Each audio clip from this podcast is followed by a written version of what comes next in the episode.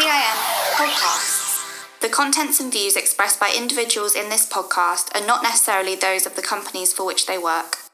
Due to the coronavirus lockdown, the CIM podcast is currently being recorded via web conferencing. We apologise for any issues with the audio.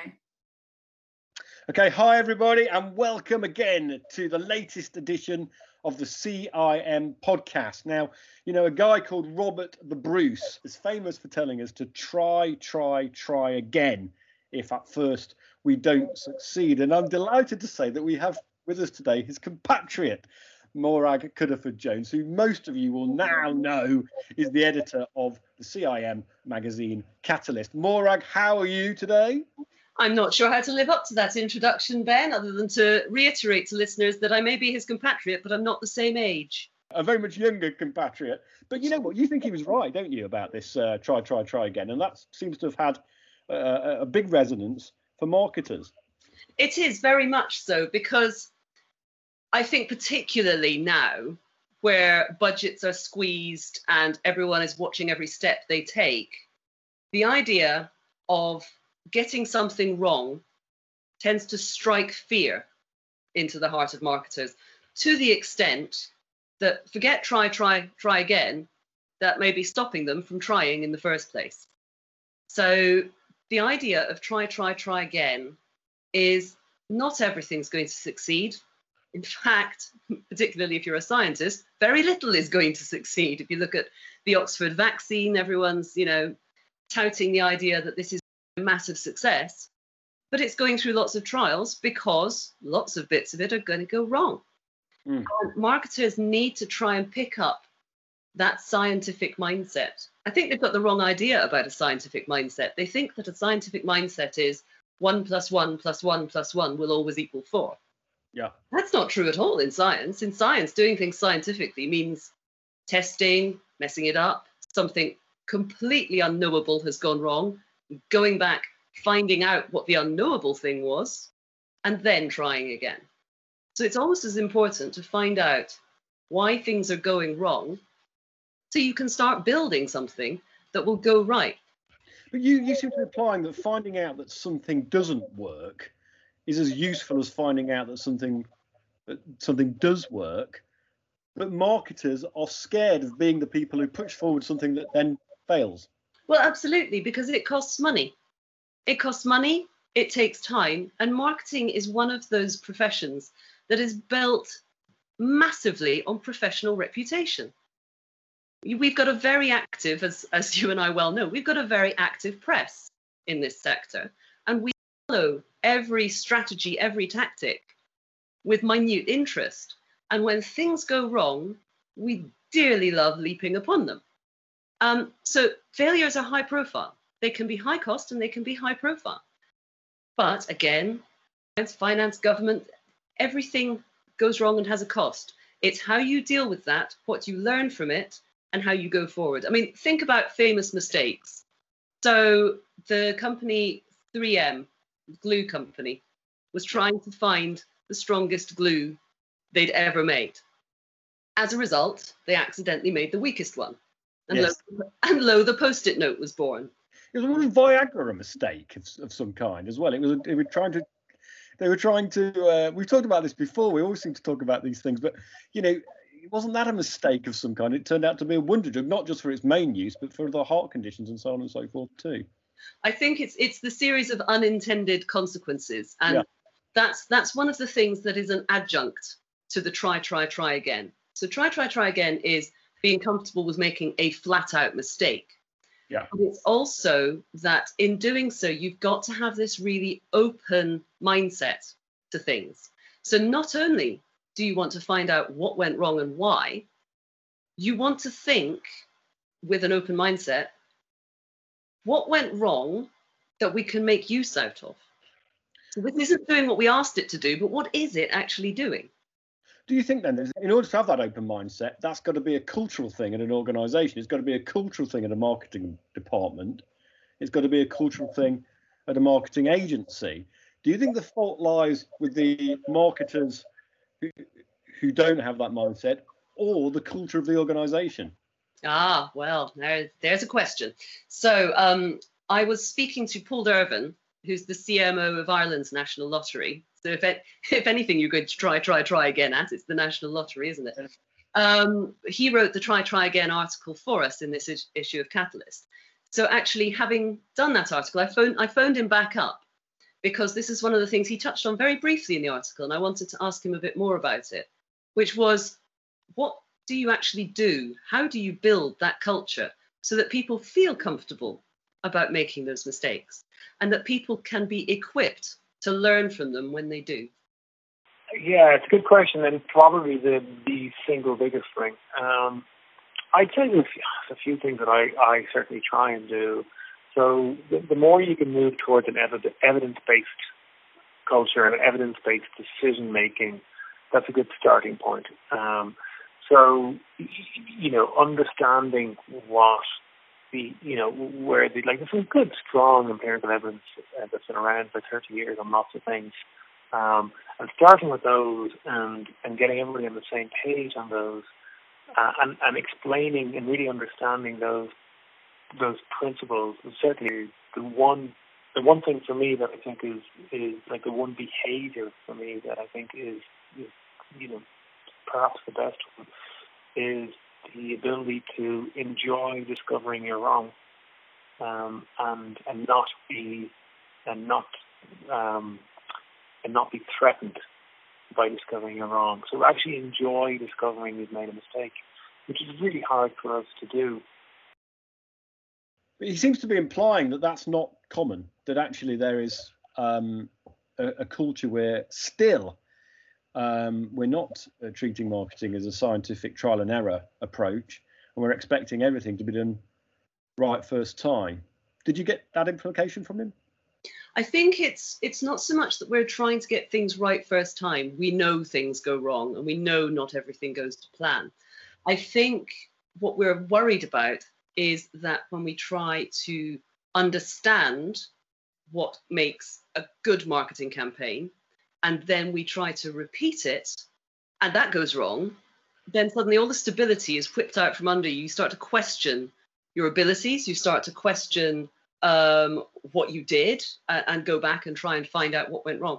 And this is one of the things that he addresses in the article as well, which is to make sure you're measuring the right stuff and making the the, the, the big failure of marketers is to assume causation. Is Paul concerned that people are scared to fail, or is it something else at work? I think it's not so much that they're scared to fail per se, it's that they don't easily understand why they've failed. So they will look at even a successful campaign. He notes, uh, both in the article and when I spoke to him later, he notes that one of his biggest mistakes was one of his most successful campaigns. Which was what? Which was a campaign for a mobile company in Ireland. Um, and he'd done some fairly unorthodox things, things that don't really follow the marketing advertising playbook because he'd seen it work for another campaign. And indeed, it did work the first time round. Oh. But it didn't have the longevity it required, it wasn't repeatable. And so when he went back and instead of analyzing what the campaign did, but analyzing how he'd done the campaign, that's where he started to find where all the mistakes were, both in his logic and in its application. So is there a danger then that if something's successful, we assume that all of the building blocks and all of the theory behind it is correct, and actually it might be successful for some other reason, and then when we replicate it, it doesn't work. Exactly. It's the he calls it the mistake of assuming causation. So basically, what happened was he did what he thought was a great ad campaign, sales shot up, he went, sales shot up because of my ad campaign. He said, hmm, there might have been other factors at play there. So of course, when you try and repeat it, sales don't sh- shoot up. And you're like, well, but, but why? They did the first time round. So it's understanding what are the impacts of the various cogs and tools within your campaign not necessarily trying to stick it's all you know it's the problem we've had with digital forever and ever last click attribution we've we've long since ditched that idea as being the ultimate decider of whether or not a digital campaign is right. And the same happens with you've got to apply that across the omni-channel, across the marketing disciplines. Don't just look at the last uptick to justify what you did. So you're implying then we have to evaluate the decision making process, not the outcome. But that's ferociously difficult, isn't it? That's the thing, isn't it? Because it's easy and it's comforting to look at the last numbers. And in all honesty, that's what departments outside marketing are asking marketers for. They're asking us for the ROI. They're asking us for the the you know link link how much money we gave you as CFOs to how much you spent and how much we got back. But finding out and analyzing campaigns that went wrong and analyzing campaigns that go well and delving into that level of detail when you think you might not have to it requires a certain forensic spirit i think. You have to want to go back and analyze what you're doing and learn from it without perhaps some of the motivations of failing or having to redo a campaign etc you just need to have this constant learning and i think that's that's another thing that paul and other contributors to catalyst often tell us about is this having this mindset of continual learning and not running away from the difficult stuff it means that you have to go away and evaluate campaigns that have been successful and work out what worked in their decision making process and worked out what didn't work. But my most of my experience in business is that that just doesn't happen. That if something works well, it gets big tick next to it, put to one side. If something doesn't work well, then yes, there's an inquest, there's an inquiry. But actually, that's a very bad way uh, uh of working out the building blocks of success, isn't it?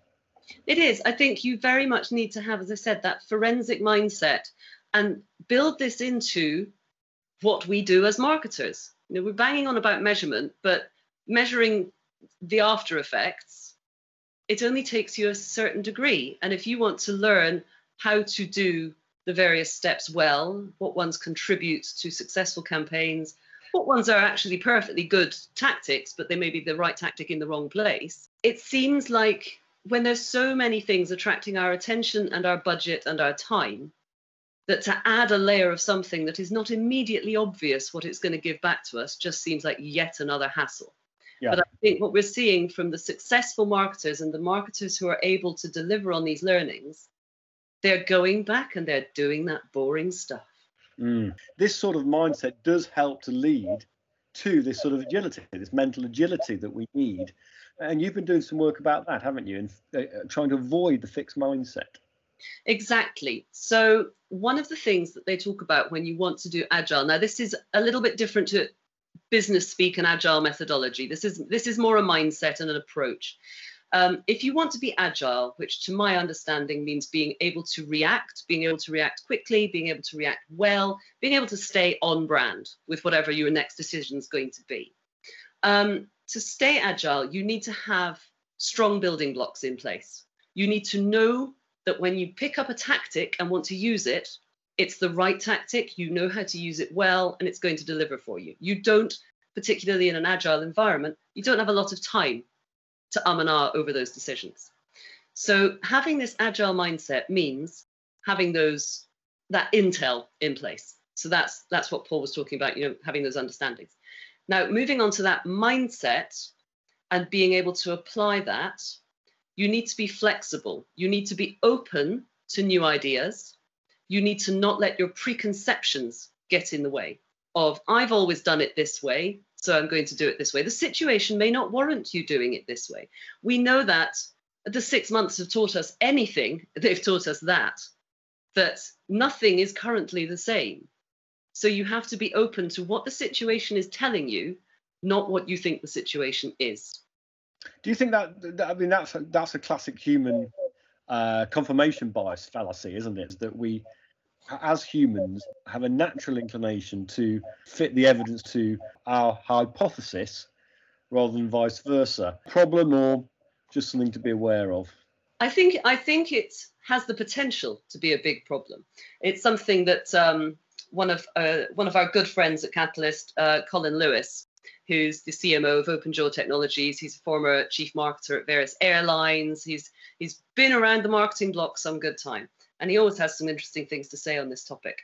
And one of the things that he said is we always think that our perceptions faithfully represent reality, um, and we often delete perceptual information. We discount it. We see something and go, "Nah, because it just doesn't fit with our bias. Um, and that can it could it could be a small impact, just means we've missed out on an opportunity. Or it can lead to some of the most tone deaf responses from brands to things because they think, you know, a brand with a with a jolly tone of voice thinks it can come out and be jolly in the middle of a coronavirus. Well, that would have been okay in a small disaster, but not a big one. Read the room. Um, so it can lead us into some fairly sticky situations. And so, right now, particularly now, we need to be really open because either we're not experiencing things we've experienced before, people who are not like us are experiencing new realities, and we need to be open to what they are feeling and be able to respond as well. So I think that confirmation bias that, that I, I call it when I'm doing interviews, and you know I want to I want to say one of my perceptions to get somebody to either confirm or deny it. I always say, speaking from my focus group of one, mm. you know, this is this is why even focus groups are problematic because who's chosen the focus group? And yes. gone out and picked nine people just like them. They may as well have just done the research themselves. It's hard to get a representative sample, isn't it, in a focus group when you've only got nine or ten people on it. Um, how do you get a cross cut of the population? Well, that's one. That's actually another article that was in um, the previous issue of, of Catalyst, which was on weird thinking, and it shows that market researchers tend to pick the same middle class white people over and over and over again. 90% of the market research is done amongst 12% of the population. And marketers really need to expand their horizons and stop thinking of finding people like them. Well, they might as well interview themselves if they're going to do that, presumably. Oh, exactly. exactly. My focus group of one is perfectly correct, and it's yeah. perfectly correct for me. Yes. It may not be at all correct for my 16 year old son. This is fantastic, isn't it? It's an interesting idea about developing this agile mindset in marketing. But you have found that you don't need to just apply it to your marketing output, but also to oneself. Well, that's the thing. I mean, when we talk about marketing and marketers, almost going hand in hand with that is the marketer's own personal brand. Where am I going to go next? And so keeping that agile mindset and knowing that you have a set of tools in store that are going to help you react and drive your career forwards are a really essential part of that marketer's toolkit. And I think right now, I keep saying it, right now more than ever, it's another reason to keep that marketer's toolkit fresh and shiny. Because, of course, sadly, what we've heard is a large number of redundancies, structure changes, and marketers are having to react. They're, they're being thrown into this position. And if you don't have that tool set, it becomes very difficult to reset and revive and go on to thrive.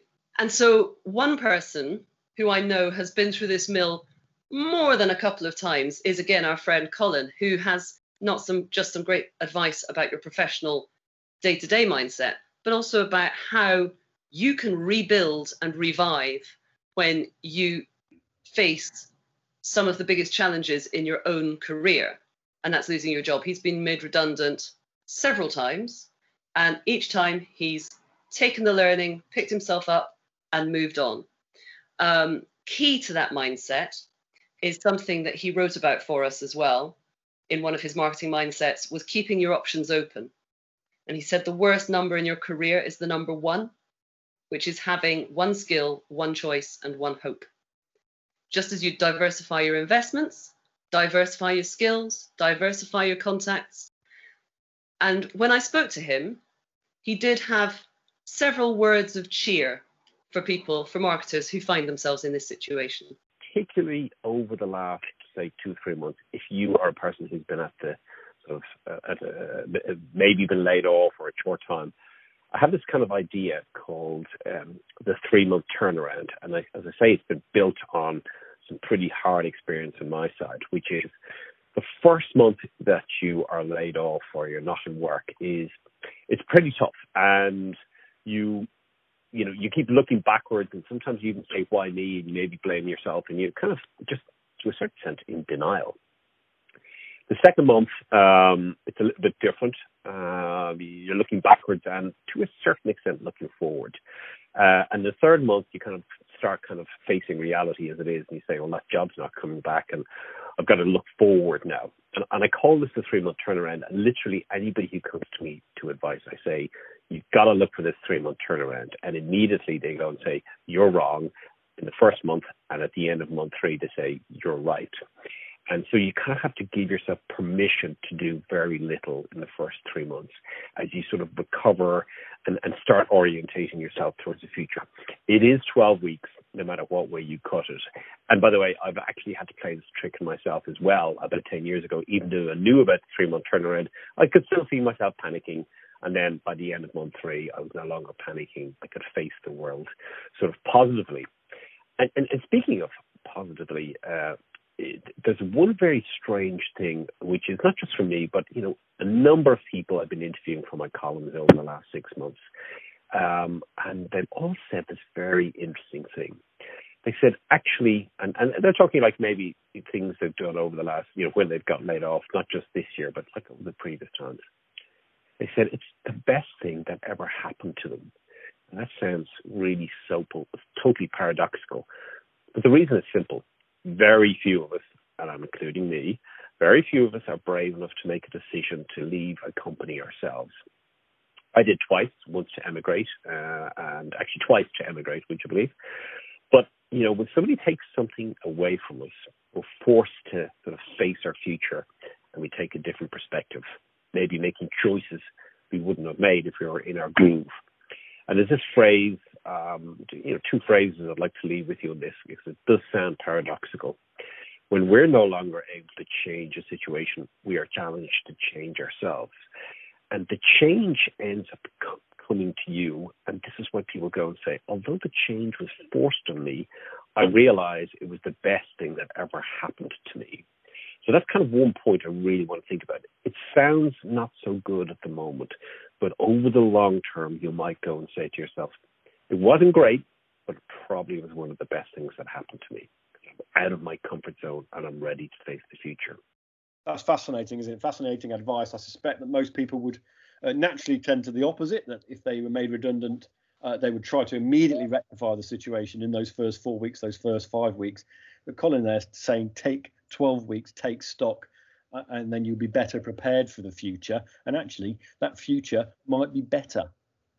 Indeed. And I think obviously you have to mitigate that with the pressures people will face in the first three months. It's not always going to be something where you have the luxury of sitting back and reviewing your career and looking where you want to go in 12, in 12 weeks' time. But the learning is still there. The knee jerk reaction to go, oh God, it's all gone wrong. What can I do to put it right? but then realizing with hindsight it was the best thing that happened to you. He's absolutely right. We can, and we naturally do. We want to gravitate towards comfort and security. So we tend to stay where we are longer than we maybe should have if we really want to challenge ourselves and grow. But also the fact that something has jettisoned you into a new situation. I think that takes us right back to where we started on this podcast when we were talking about being threatened by mistakes that also jettisons us into a position of discomfort, into an unfamiliar area. And what Paul was saying at the very start is that mistakes aren't threatening. They force you to reevaluate how you're doing something, they force you to do it better. And with any luck, they also, and with an open mindset, they open you up to potential new opportunities that that mistake's revealed, whether it's a non-sticky sticky post-it note or Viagra, the scourge of the middle-aged woman, or anything else that you simply can't think of now. It's our, our Rumsfeld unknown unknowns. You're only going to find those unknowns when they happen to you. Well, that's good advice. Morag, thank you very much indeed. If you haven't read these articles already in Catalyst, please do so. They're available um, online. Um, if you haven't got the magazine, for all CIM members, we'll be joining Morag again, I think, in a few months' time for her next uh, uh appearance on the CIM podcast. But until that day, so thank you very much, Morag, for your time today. And thank you, everyone, for listening. And we'll see you on the CIM podcast very soon. Thanks very much, Ben. See you next time. If you've enjoyed this episode, be sure to subscribe to the CIM Marketing Podcast on your platform of choice. If you're listening on Apple Podcasts, please leave us a rating and review. We'd love to hear your feedback. You can also join the conversation on Twitter at CIM underscore exchange, where we'll keep you updated about the latest episodes. See you next time. CIM Podcast.